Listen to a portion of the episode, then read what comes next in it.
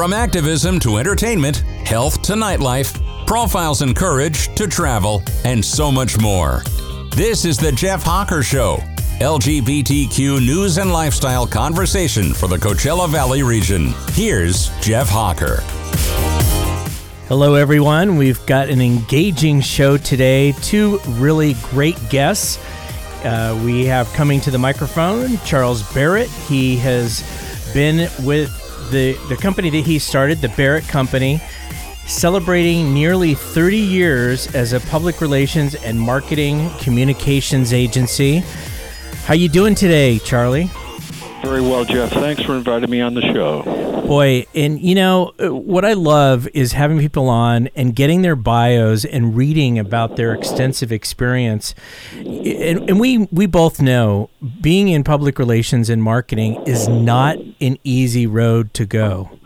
It's No, a lot of work. For sure. Yeah. Yeah. What what made you get into it originally and what made you stick with it? Well, you know, I started out as a reporter um, in Connecticut, oh, God, decades ago. And um, after spending so many years in a newsroom, um, I guess four or five years, I decided to uh, quit my job at the Associated Press in New Haven, Connecticut, and moved to New York. I had $200 in my pocket, no job, and uh, I knew I wanted to work in the entertainment industry. I knew that, and that drove me to New York uh, at the time, um, late 1960s, I guess it was, yeah. Um, and I was lucky enough to get a freelance job with Billboard magazine, but more importantly, just out of pure luck, out of someone I met, a stranger there who was a publisher of a magazine, referred me to 20th Century Fox Films, who were just putting out Valley of the Dolls, the movie with uh, all those famous movie stars. And I was hired as a sort of trainee publicist. And once I got the taste of working in a, for a film studio, I knew my days in journalism were over. Well- and um, Well, let's talk about that in a minute because Valley of the Dolls is one of the most iconic movies of all times. yes, yes, it certainly is. Because at the time it had some of the biggest stars. They had Patty Duke, Barbara Parkins, Susan Hayward, and of course, unfortunately, Sharon Tate, who was later murdered. Yes. Um, but yeah. That movie was so stylistically amazing. I mean, for the time, no movie had been done like that before. No, definitely not. And I'll tell you a funny little story if you want to hear a little anecdote. Yeah. Uh, Sharon Tate had come into New York for a party that we were having for the for the film, a media a media party at the Plaza Hotel. Uh, and I had just, I think I'd been there maybe three or four days, and it was only a temporary job. But anyway, um, I got this call from my boss and said, go down to Saks Fifth Avenue and pick up a package from Miss Such and Such. She has something there for you, and bring it right to the hotel, and um, and get back here as quickly as you can. So, uh, luckily in those days, Fox had a company limo, and I pop into the limo and I go down to Saks Fifth Avenue and I pick up this package from this lady, and I guess it was customer service, and um, I came back to the Plaza Hotel and delivered it, and uh, on the I was curious, of course, who it was addressed to, and it was, in fact, uh, Sharon Tate. Um, so I left the envelope there and um, went back uh, into the limousine, went back to the office, and um, my boss said, well, did, did it all work out? He said, I said, yeah, fine, it all worked out. I left the package at the at the desk at the plaza, and he said, well, do you know what was in it? And I said, no, I have no idea. He said, pantyhose. she had a torn pantyhose, and she had no pantyhose to wear for the party or something, rather. Well, you, so the- that was one of my first tasks at Fox was bringing Sharon Tate uh, some new pantyhose from Saks Fifth Avenue. Yeah, but what a great story to tell. Now, now the subject matter of the film, you know, talked a lot about drug use, and the dolls were Yes, basically right. pills. Yeah. How was that during that period of time to do publicity for a movie like that? You know, it, it the press then was it, it you know they were far more tame, and the press that we dealt with were strictly entertainment press, and they kind of didn't want to go there. um, they you know they dealt with some of the characters, but the film got rave reviews, and uh, you know there was not, it was an era as you as you remember.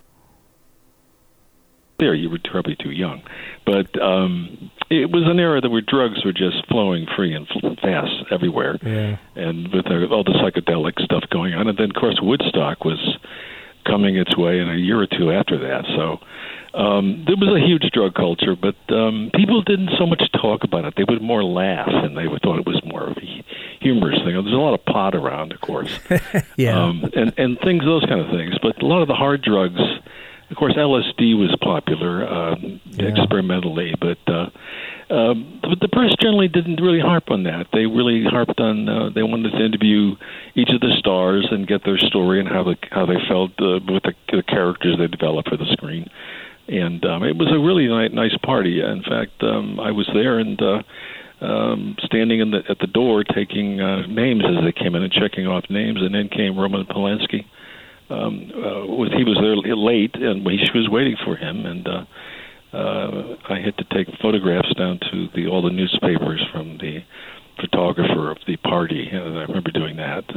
But it was a great time to work in films, and um, I worked at a handful of them at Fox, and then uh, the job ended. But um, then I came to California after that. So well, yeah, and then you know your experience has been par none. Some worked on some of the most iconic shows and, and movies, but you had um, you were in charge of media relations for the Johnny Carson show. Yes, yeah, I was. The yes, ten, the Tonight Show.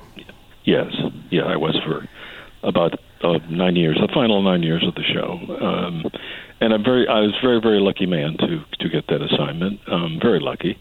Um, uh, and uh, there's some great memories, as you can guess, from yeah. being there how, all those years. And how was how was he and Ed McMahon to work with? Delightful.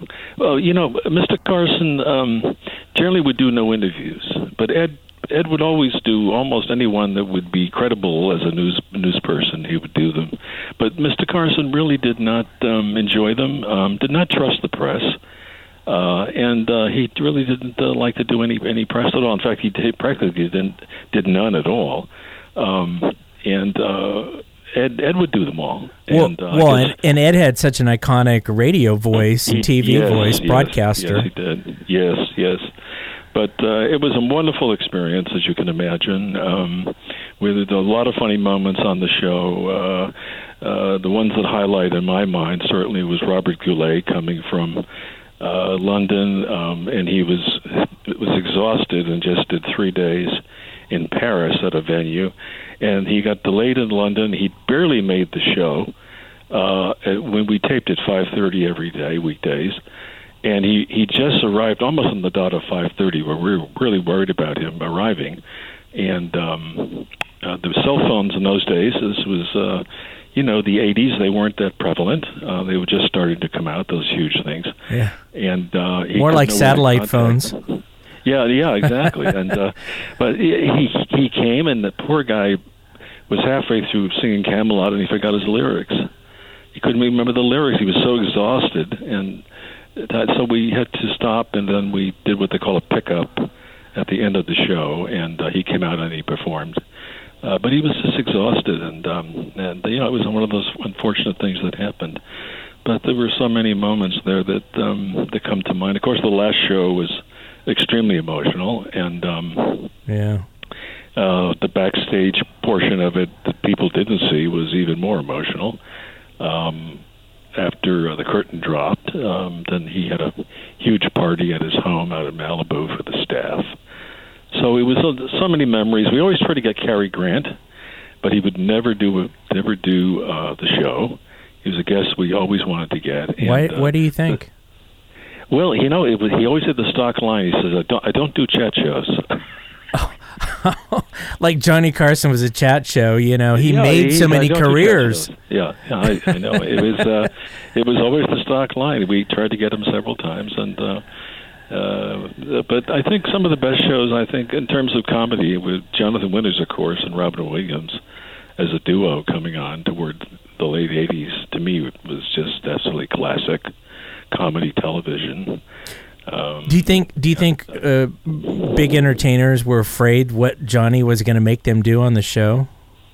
Sometimes, yes. I think there was. I mean, I saw things. I used to go into the green room, and the green room, for your listeners who don't know what it is, would be like the lounge backstage where a lot of the guests would sit before they were called to come on. And I mean, I sat in the green room every every night. I would come back and forth out onto the floor, and there would be people. uh, Well, like um, uh, let's see, Bill Maher, as an example, was sitting perhaps uh, maybe ten feet away from me on a stool, watching the monitor, and uh, he was biting his nails. He was terribly nervous. It was his first time on. And he went out. He thought he was going to bomb. He told his agent sitting next to him, but actually was quite good and um, they always wait for that signal from Mr. Carson to come on up and join me. But they don't usually get that the first time when they come on. Usually the second or third. So he wasn't expecting that, but he he was really quite good. And uh, but he was very very nervous. And um, Carrie Fisher sat next to me once uh, in the green room, and she was terrified of going on uh, with him. Um, afraid she was going to make a fool of herself and flub up uh, the interview and uh, Well, her, her and agent said, just, you know, just be yourself, just be Carrie. I was just going to say that you probably tell your clients a lot when you do interviews. Just be yourself, and just Yes. make it conversational. Exactly. Yes. Exactly right. Yes. Because if you get too caught up, yeah, if you get too caught up in oh, I need to say this and I need to be this way, you will be nervous while you're out there. Exactly.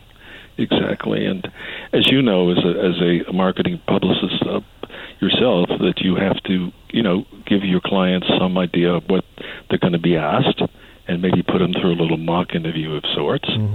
uh, before they go on with anyone, and I would always I would always do that. Um, uh, as as you know, once I left the Tonight Show with my with my clients, so I I um, yeah, but it was a great experience, and uh, it was certainly one that um, I certainly never expected to get. Uh, it was just, as they say, in the right place at the right time, and um, well, well, you had been doing some work with NBC already.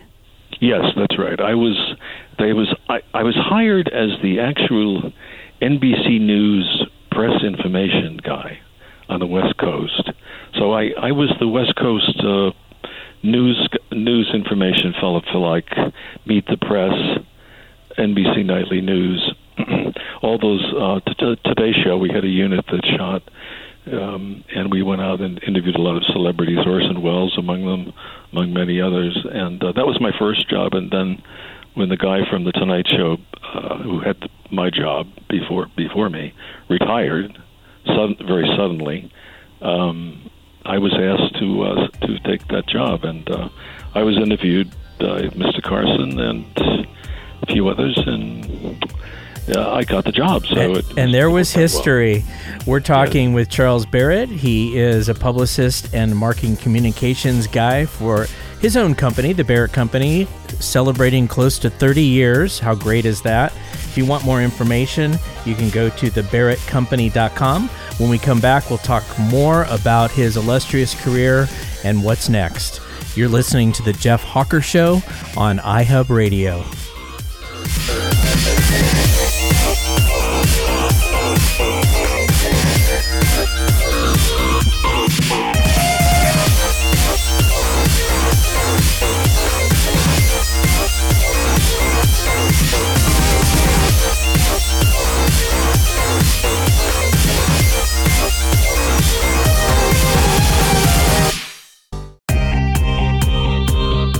Lesbian, gay, bisexual, transgender, and queer. The Jeff Hawker Show, casting a brilliant rainbow of diversity on iHub Radio. Now, here's Jeff.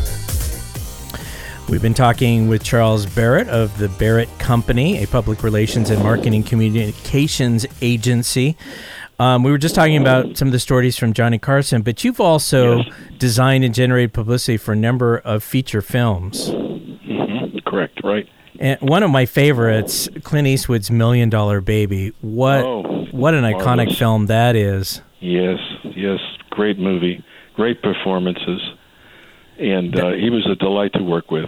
D- Um, didn't that win Best Movie as well as Best Yes. Actress? Yes, yes. It was. It, it got many awards, Golden Globes, everything. It was a, a marvelous association. Um, we we worked on actually the release of it uh, with the studio publicity people, um, and uh, the opening of New York and so forth. Um, yeah, it, it was a, a beautiful film and uh, so heartfelt, and uh, he uh, was such a delight to work with. Um, real professional and.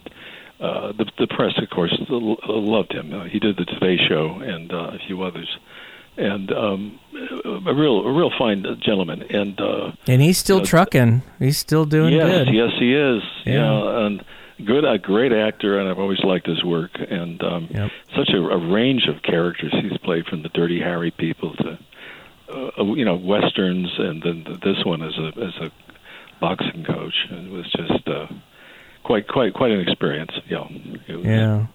really What- something. What is one of your your favorite films that you've worked on? that I've worked with? Yeah. Um, well, it's tough to say. I would say maybe Homicide. That was. Um, uh, I'm sorry. Uh, no, yeah. Well, not, Homicide was one, but there was um, there was one uh, that was. Pre- yeah, I, I would pre- say.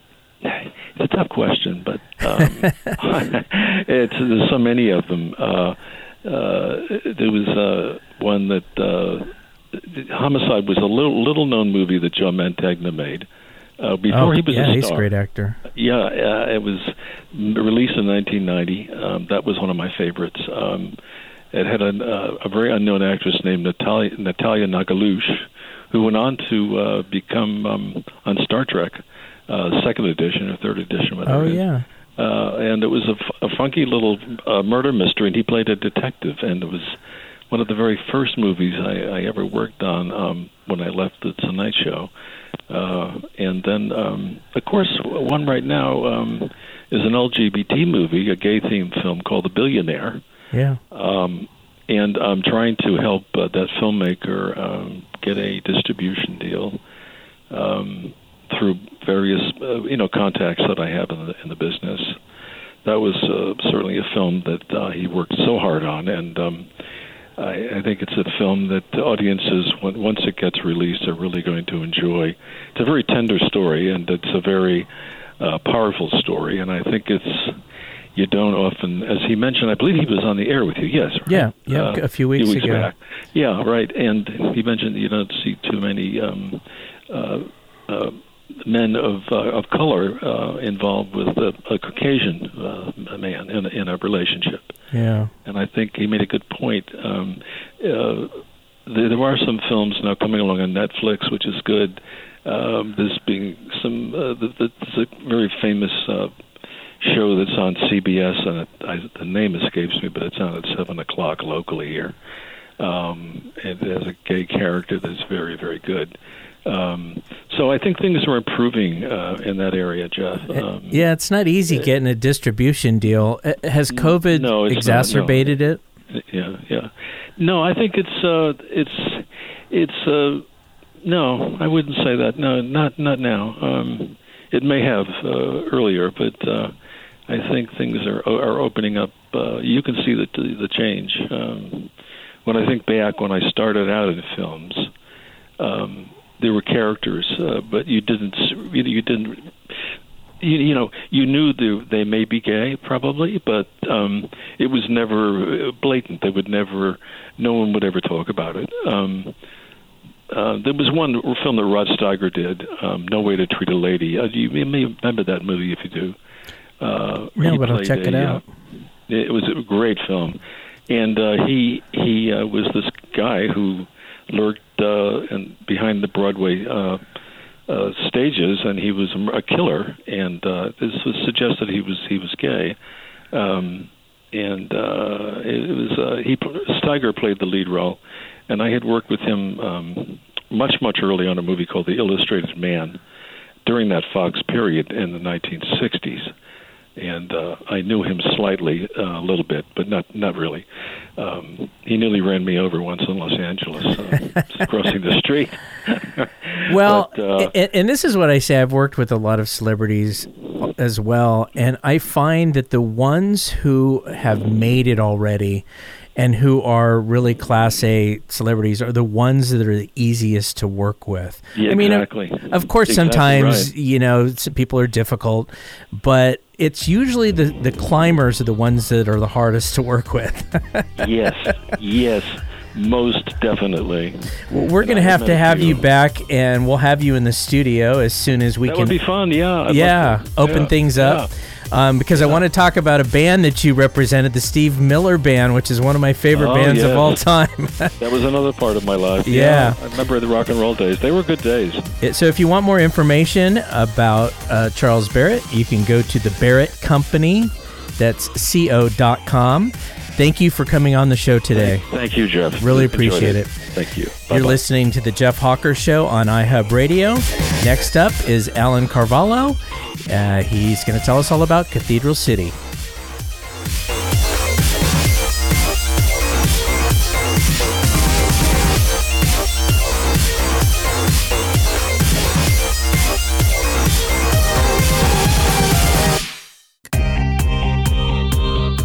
Live from Palm Springs, the Desert City's A to Z on LGBTQ. This is the Jeff Hawker Show on iHub Radio. Welcome back. The cast of Glee is coming together again for the 32nd annual GLAAD Media Awards. That's coming up on April 8th. And uh, late cast member Naya Rivera will be honored with a special tribute to both her and her character, Santana Lopez, which was highlighted in the 10th anniversary of Santana's coming out on the show, and in effect, how it really affected LGBTQ teens. Uh, the Glee cast will be introduced by Demi Lovato, one of my favorites, and the ceremony will all be streamed on GLAAD's YouTube channel and Hulu. Again, 32nd annual GLAAD Media Awards on April 8th, and you know those are always star-studded. Also, the Coachella Valley Economic Partnership is getting ready for the Greater Palm Springs Fast Pitch Competition. No, it's not it's not got anything to do with baseball, but if you love watching Shark Tank, you'll get the idea. Laura James is on today's John McMullen show to talk about how local entrepreneurs can get in front of the desert sharks between 4 and 6 p.m. on iHub Network. Oh, Turn uh, your mic on, If John. I turned the switch on, that would work better. um, we're also going to talk, Jeff, uh, with Desert Hot Springs City Councilman Russell Betts about uh, some mysterious charges that are appearing and then disappearing from people's water bills up in the land of really good water up in DHS. So we'll Oh, do that today good. at five o'clock. And You're did gonna- you know that I'm actually a past winner of GLAAD Media Award in 1998? Oh, I didn't know that. Yeah. Congratulations. Thanks. Great organization. Coming up to the microphone now is Alan Carvalho. He is a Cathedral City resident and community activist, former chair of the Public Arts Commission, co founder of the Coachella Valley Historical Preservationist Committee, and founder of Cathedral City Archivist Group. He is also the creator of promotional videos. His company is Cambridge Video. Welcome, Alan Carvalho. Hey, Jeff, how are you? I'm doing great. And you're also, I should, should just say, the man about town in Cathedral City. You know about everything. Oh, thank you. Well, it wasn't. Int- I wasn't intending any of this to happen when my husband and I uh, full time moved out to Cathedral City from Boston. You know, ten years ago. We were just coming here to retire. Great place to settle. You know, where the winters are wonderful and, and of course the summers are deadly. But uh, it was okay with us because that's what we decided on. We never dreamed that my husband would actually, a year after moving here, a couple of years after moving here full time, that he'd be running for city council and winning and and, and was and served for four years. Uh, and then I decided And we Uh, need him back. after he, what's that? We need him back on the council. Yeah, we we really do need him back. Uh, and when he got become very involved, I thought, well, gee, I have to do something for the city as well because when we moved here, I, I saw the potential and I realized, uh, being a videographer, I could certainly uh, provide my services, uh, donating donating my services to the city, because a lot of activities were happening, but nobody knew about them. And you know, you're part of uh, your promotional group. You know, your your uh, production company, where if people don't know what's going on, the attendance is not going to be where it should be. So I took it upon myself to start taking photographs and videos. I didn't ask anybody if I should. I just started posting them everywhere. And the next thing I knew, the mayor of the of the of Cathedral City decided that during the state of the city, which is normally a mayoral uh, obligation, he did not want that obligation to be just his. He wanted the entire council to to uh, be represented. So he asked me to create a video where I would interview each of the city council members to discuss economic de- development, growth, all sorts of things happening in the city. And I was thrilled that he obviously liked my videos enough to ask me to do it. So that was kind of how it started. And, and then I. And you're referring to yeah. Greg Pettis? Actually, at the time, it was Stan Henry. Oh, okay. Uh, Greg became mayor uh, towards the end, but uh, it was it was uh, Stan Henry who was the mayor at the time back in 2014 when when my husband Shelley Kaplan was was elected uh, in, in office, and it was a really amazing time. Those four years, we had four three uh, LGBTQ progressive members of of, of, of the council, and uh, incredible growth happened in our city. We brought cannabis into the city. We had 40 new restaurants come into the city. We started doing events with Chris Parman, and of course, your your uh, production company uh, helped with that. I mean, it was truly and remains a vital time of our city, and I was very thrilled to be part of that history. Yeah, so let's talk about that for a minute. So, the city council back in 2013 voted against cannabis. At what point did that come back up and was voted for cannabis? Because now Cathedral City is one of the hot spots for cultivation as well as uh, having collectives. Well, um, what happened was that um, there were a couple of uh, members of the council that were were very very conservative thinking and we're concerned that um, marijuana would would be a, a, gateway drug to worse. Of course, it's reefer madness, and uh, we we Shelley and myself decided this is an economic opportunity that we cannot miss. Palm Springs was already cultivating and and and, and utilizing uh, cannabis as a as a means of growth why shouldn't we do it as well? So I, we we started a petition. We went to the city clerk and said we want to start a petition to put it on the ballot. Well, we approached council and said we are doing this to make you aware of the fact that we don't really want it to be up to the voters. We think it's more effective if council takes the initiative to bring cannabis in and they eventually changed their mind. And then when in 2014, when my when my husband was brought in with Greg Pettis and John Aguilar, the three of them brought it forward, and uh, the rest is history. It was it was it, it started out as a threat, which the intent was for us to not actually put it on the ballot. Right.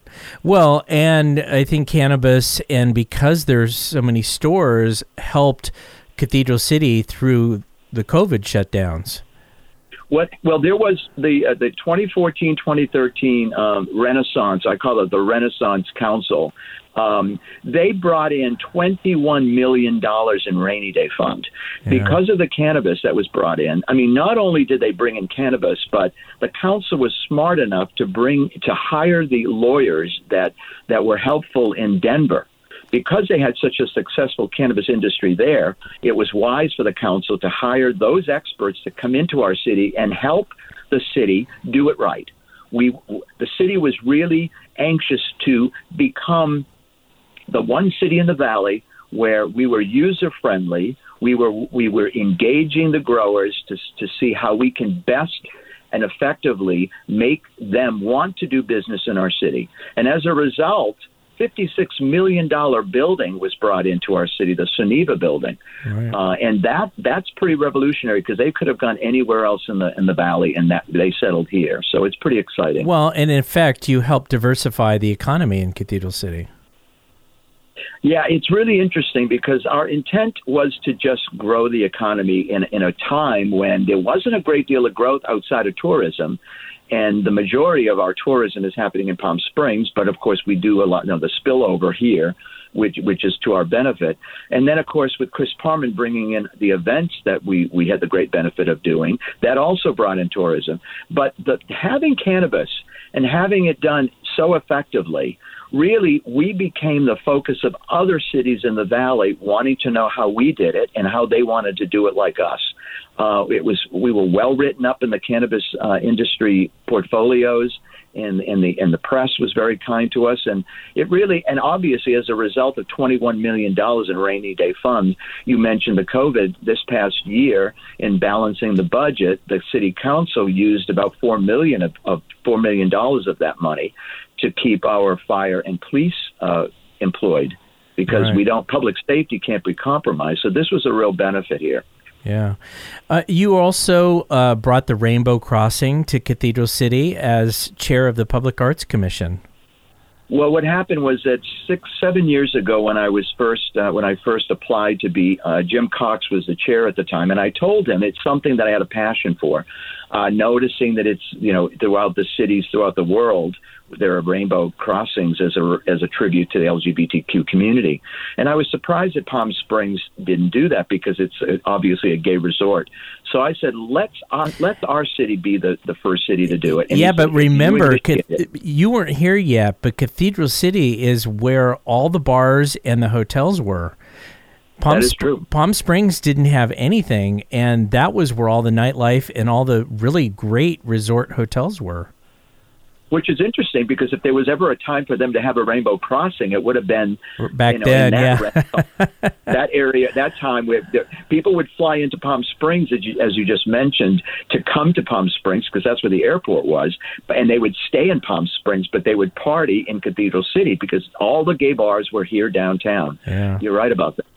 And um, so that yeah. that's that. I moved it forward, and we had, of course, an amazing progressive LGBTQ community on, on council, plus the support of the community. Uh, and and I was just so thrilled and, and excited that I was part of you know that process of moving it forward. Yeah, so, well, and also you were very active in and also in, in advancing the Cathedral City's Art and Entertainment District, which is basically the downtown core the, when when the city uh, brought the new uh, city hall convention set well the, the city hall building in and it was a beautiful building still is a beautiful building um, their intent was to make the downtown an entertainment center. And they did have the mary pickford come in which was a which was a perfect marriage. They also had um, the imax theater which was at the time a wonderful idea but then as time progressed people weren't as much into the IMAX, so they decided, well, the city is responsible for that building. What can we do? Well, the genius uh, behind uh, the CV Rep, who was in Rancho Mirage at the time on very limited space, uh, approached the city to say, we would like that building for the theater. And now we have live theater at the CV Rep, which was where the old IMAX was. Which, which is it's genius. you know, Ron Celona, you know, is such a, a great – maverick when it comes to arts. He's so talented. And the great thing about what they did there is they had to build that stage from the ground up. They had to retrofit it. And then because he had been a dancer before, they put in a wood floor that was perfect for dancers that had a little bit of give in it. Phenomenal. We are so blessed. The CV Rep always had a great reputation of bringing live theater reputable, really strong union theater from Los Angeles and right. other cities into our valley.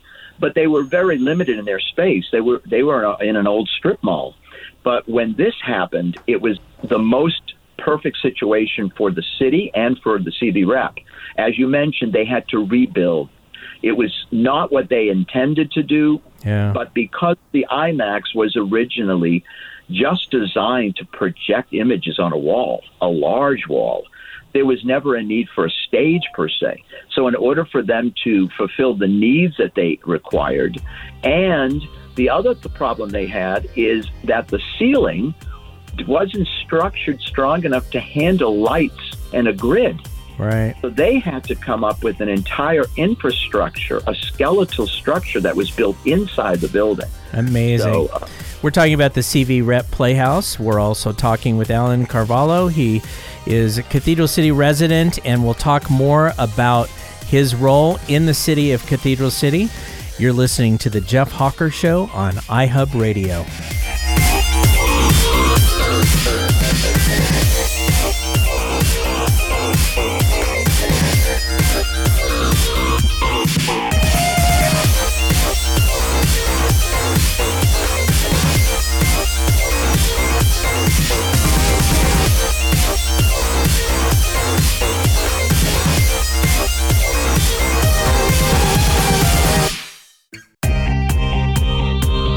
Lesbian, gay, bisexual, transgender, and queer.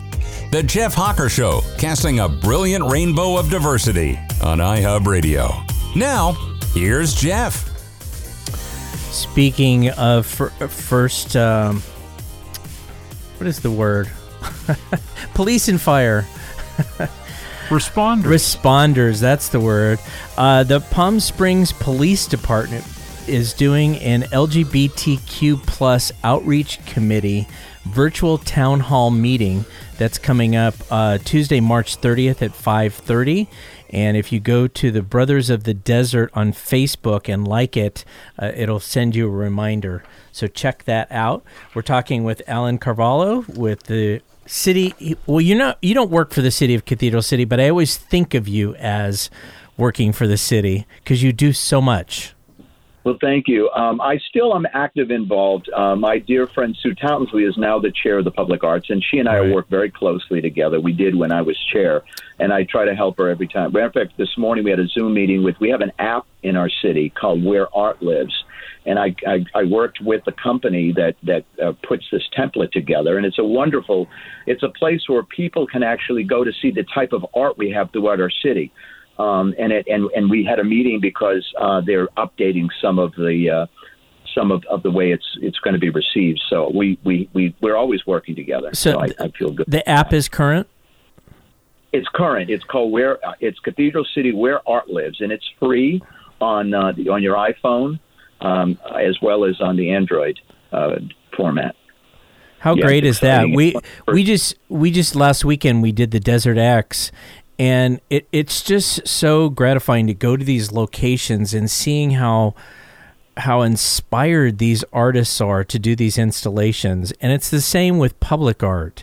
You know these are these are people who've worked their whole life to have something visible for all people to enjoy the one thing, as as I said when we first moved here, is is all of everything we do in the city and what you do with your company. It has to be advertised. People have to know that it's happening. So when you have an app, which of course is the best way, young people are now using apps more than they are the internet. Um, so what we created this where you can go to this app and you can even have the GPS coordinates as you're driving. It'll tell you and speak to you about certain art exhibits and, and installations that this, that we have put in and let you know that you're you know several miles or a mile or half a mile away on your right side, and it just literally talks to you. Um, and and we have uh, some of it uh, has uh, videos that go with it to explain the artwork as well. It's both in English and Spanish, so it's happening throughout the valley. I'm seeing more and more cities that are using apps as a way to advertise um, the best way to kind of help tourism. It, it, was really one of the better things that we did together, which was great. Yeah, w- one of the final topics I wanted to talk with you about was the short-term vacation rentals. Have they done the full counting of all the ballots yet? Yeah, as a matter of fact, uh, two days ago, the supervisors had a meeting which I sat in on, and, and we were hoping because I was an advocate for short term vacation rentals I was the only candidate running last year, this past year, that was in favor. And um, unfortunately, when the supervisors were there to certify, they decided to go ahead and certify, in spite of the fact that 11,000 voters didn't get their ballots in time. Uh, the the vote was last Tuesday, and it was last Friday that some of the people did they didn't get their mail-in ballots. So it really was an unfortunate situation. I don't think it's over yet, Jeff. I'll tell you why. Tourism depends very much on places for people to stay, and there aren't enough hotel spaces in Cathedral City. And of course, Palm Springs uh, does have allow short-term vacation rentals, and all that's going to do is just give them more business. So I'm hoping that uh, cannabis was resisted here. Uh, so was fireworks. Uh, they wanted fireworks, and we went against it. And eventually, the council comes to its senses and realizes that it's Yeah. in the best interest of the community. So I think they'll change their mind. I think there'll be a change. Well, and uh, here's my take on it is that if you do it right and you hire people to go around and make sure people are following the regulations, it only helps homeowners to take pride in their properties and make sure that they're taken care of. You know, and it brings in people that wouldn't normally come to the city because they're staying at a property that is unique. Especially during COVID, people are concerned about it. For a long time, the hotels weren't even open. But when if they are, you're thinking about all the public spaces that hotels have, the common areas, and all those spaces have to constantly be sprayed and and, and and disinfected. So when you have a home that is required also to be cleaned between guests. The people feel that there's an intimacy about staying in a, a short-term vacation rental, and as you mentioned, Palm Springs hired an expert like Cathedral City did when we mm-hmm. got cannabis in. You hire an expert to give you advice on how to do it right, and they're doing it right. Seven million dollars annually is brought into Palm Springs through vaca- short-term vacation rentals. We could do that too, and I do think I, I'm feeling very confident that eventually we'll come around to that. I think so too.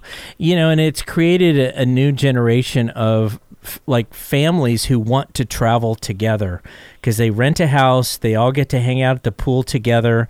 It's much more intimate. You get to know each other better than if you're just staying in different rooms in different parts of the hotel. You're right. It it's really instills a sense of a family reunion. I know a friend of mine that runs one in Palm Springs, and I've helped him when he needed it. Uh, people will fly from all over. We had a family come in from Chicago, another family from L.A., uh, from Boston, from Atlanta. They all decided to stay in this wonderful home, and they it was a it's now a tradition. Annually, they have this family reunion, and it because of the fact that they've got an entire backyard and a pool and lots of space for the kids it, it's more of a homey experience for people. It makes them feel that they're already living here, and many Right. a times they will eventually buy because they like our our area. We, they, they love it as much as we do. That's what happened to me. That's why I'm here. Bingo, perfect example. W- was there an estimate on the revenue that it brings in for the city of Cathedral City?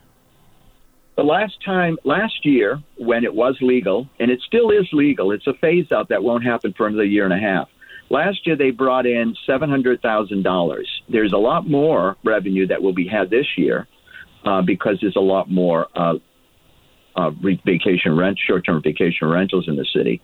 So, you know, during COVID, when there's been uh, a, a real desperation to raise revenue for taxes, it seemed kind of strange to me that of all the times for our city council to decide against vacation rentals, why not delay it? Put it off until COVID's over. Right.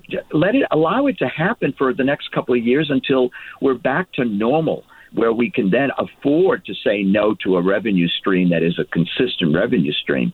Um, it, it, it, it's going to happen. I'm telling you, it's going to eventually come around with the young people coming in. They're Uber types. They don't want to own property necessarily. They just want to have a place that they feel is their own. Um, that's their mentality. Um, that's why Ubers are so popular. Instead of renting a car, you just use the car when you need it. Yep. You know, you need a house. You, you, you rent it when you need it. Well, and then you don't even have to buy gas.